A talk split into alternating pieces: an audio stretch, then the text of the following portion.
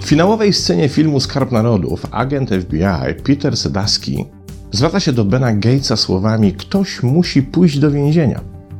Powyższe zdanie moglibyśmy jeszcze inaczej przetłumaczyć na język polski z angielskiego oryginału Someone has to go to prison, a mianowicie jako ktoś musi za to beknąć.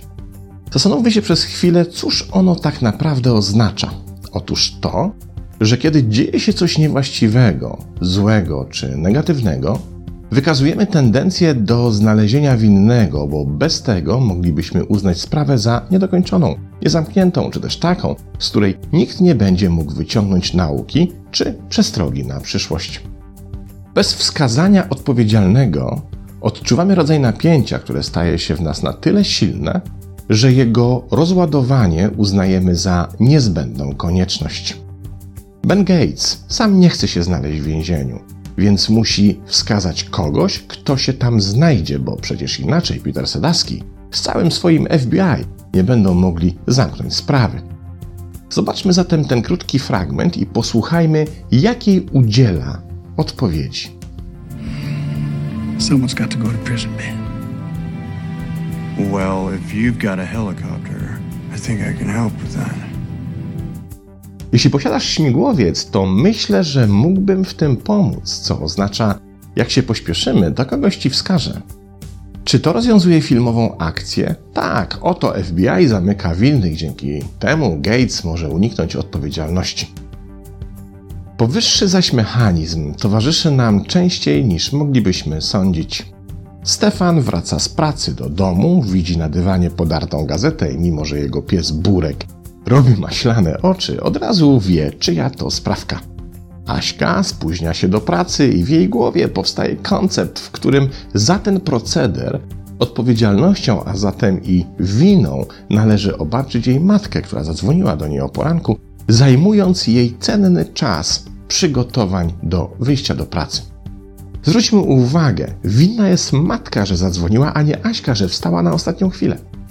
Kiedy będziemy szukali tego mechanizmu w naszych życiowych przykładach, zauważymy, że gdzieś u jego podstaw stoi odczuwana przez nas ulga, kiedy uda się znaleźć odpowiedzialnego czy odpowiedzialną za konkretną sytuację, i wówczas, kiedy jednocześnie to my sami unikamy tejże odpowiedzialności. Taki zabieg uczy nas, że skoro możemy się pozbyć wspomnianego wyżej napięcia w tak łatwy sposób, to powinniśmy, kiedy tylko istnieje taka możliwość, jak najczęściej z takiego rozwiązania korzystać. Bo dużo łatwiej jest przenieść odpowiedzialność na kogoś innego, niż borykać się z nią we własnym sosie. Kiedy zaś tak robimy, czy nasze postępowanie jest słuszne i oparte na faktach, czy też jedynie życzeniowe i oparte na domniemaniach, czy chęci pozbycia się napięcia z własnego systemu, z reguły popełniamy dwa rodzaje błędu. Pierwszy polega na tym, że idąc za potrzebą rozładowania napięcia, przedkładamy sam fakt potrzeby takiego rozładowania ponad sprawiedliwość i zaczynamy obarczać odpowiedzialnością czy też winą niewłaściwe osoby. Drugi błąd polega na tym, że nawet kiedy udaje nam się prawidłowo wskazać odpowiedzialnych i winnych, wykazujemy tendencję do błędnej oceny motywacji tych osób. W pierwszym więc błędzie krzywdzimy Bogu ducha winnych ludzi w swoich ocenach, w drugim błędzie prawidłowo wskazujemy odpowiedzialnych, jednak przypisujemy im zupełnie inne pobudki, wskutek których zrobili to, za co ich oskarżamy. W każdym z tych błędów tak naprawdę ranimy innych, ponieważ za każdym razem tworzymy iluzję sprawiedliwości nie po to, by wyjaśnić sprawę, a wyłącznie po to, by pozbyć się napięcia. I skutek tego jest niestety nawet nie tyle destrukcyjny dla naszego otoczenia, ale przede wszystkim dla nas samych. Dzieje się tak dlatego, że kiedy tak robimy, kiedy usiłujemy rozładować napięcie wskazując winnych i poddajemy się błędnej ocenie na skutek dwóch wspomnianych wyżej błędów, jednocześnie budujemy w sobie większą skłonność do odczuwania gniewu i wielu innych pochodnych negatywnych czy też destrukcyjnych dla nas emocji. W 2007 roku dwóch badaczy, Ryan Merkin z Uniwersytetu Wisconsin oraz Eric Dalen z Uniwersytetu Południowego Mississippi, rozpoczęli serię badań nad poznawczą teorią gniewu, wskutek których stworzyli 54-punktową poznawczą skalę gniewu. Okazało się, że błędne wskazywanie przyczyn negatywnych zjawisk jest jednym z pięciu najsilniejszych filarów, które stoją u podstaw większych skłonności do odczuwania i wyrażania gniewu. Co więcej, buduje to również powstawanie agresywnych i mściwych myśli oraz, co może najbardziej charakterystyczne, skłania do popadania w nieuzasadnione konflikty ze swoim otoczeniem. Pokażmy to na przykładzie. Oto Rysiek. Rano wychodzi z domu do pracy, do której ma się zamiar udać, jak każdego innego dnia, własnym samochodem zaparkowanym przed blokiem. Na parkingu odkrywa, że jeden z jego sąsiadów dość niefortunnie zaparkował własny samochód w taki sposób, który utrudnia mu teraz wyjechanie z parkingu. Rysiek po prostu teraz musi się trochę namanewrować samochodem, żeby niczego nie uszkodziwszy opuścić parking.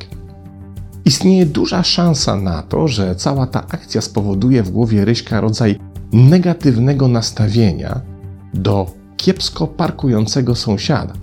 Teraz poirytowany Rysiek, kiedy już znalazł winnego, jest bardzo bliski dokonania błędu numer dwa, czyli niewłaściwej oceny motywacji sąsiada. Jeśli się temu błędowi podda, to powie sobie w myślach: Ten cholerny sąsiad celowo tak staje, żeby mi utrudnić życie. Jeśli zaś taka fraza pojawi się w Ryśkowej głowie, to jak pokazują badania, istnieje zwielokrotniona szansa na to, że Rysiek tego samego dnia będzie bardziej skory do wejścia w konflikt z dowolną osobą, zaś odczucie gniewu będzie w tym konkretnym dniu towarzyszyło mu dużo częściej niż zazwyczaj. To z kolei oznacza, że Rysiek mógłby spędzić dużo milszy dzień w o wiele bardziej sympatycznej atmosferze, gdyby oceniając sposób parkowania sąsiada, wytłumaczył sam sobie, że to nie wina sąsiada, ani też nikogo innego, a jedynie efekt sytuacji, w której po prostu większość naszych osiedlowych parkingów zostało zaprojektowanych w czasach, w których nikomu nawet przez myśl nie przyszło, że będziemy mieli obecnie aż tyle samochodów. Takie przekierowanie oceny sytuacji mogłoby uchronić Ryśka przed niejednym konfliktem, jak również zapewnić mu dużo lepsze psychiczne samopoczucie na resztę dnia. W jaki sposób zatem w tej perspektywie możemy sobie poradzić z naszą własną, często przekraczaną skalą gniewu? Musimy sięgnąć do jego źródła i przyjrzeć się dokładnie temu, czy gdzieś na dnie naszych codziennych zachowań nie znajdziemy błędnego przypisania winy w procesie obarczania odpowiedzialnością kogoś za to, co nam samym się przytrafia. Jeśli znajdziemy taką sytuację we własnym doświadczeniu, uważnie się jej przyjrzyjmy i odpowiedzmy sobie na kilka pytań. Po pierwsze, czy aby na pewno ta sytuacja, za którą tak skwapliwie wskazujemy winnych, dotyczy w tak dużym stopniu nas samych? Czy aby na pewno nasza rola w ocenianym zdarzeniu jest na tyle istotna, że musimy posiłkować się strategią rozładowywania napięcia? Może wystarczy to po prostu zaakceptować jako stały koloryt naszego życia i już.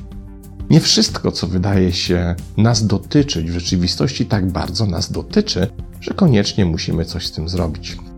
Po drugie, i na to rozwiązanie zwraca uwagę jeden z autorów przytoczonych wyżej badań, dr Ryan Martin, kiedy dokonujemy oceny określonych zdarzeń i szukamy ich przyczyn, by je sobie wyjaśnić, spróbujmy wziąć pod uwagę nie tyle przyczyny, które w jakikolwiek sposób mogłyby być związane z nami, ale obiektywnie najbardziej prawdopodobne, a te często w ogóle nas nie dotyczą.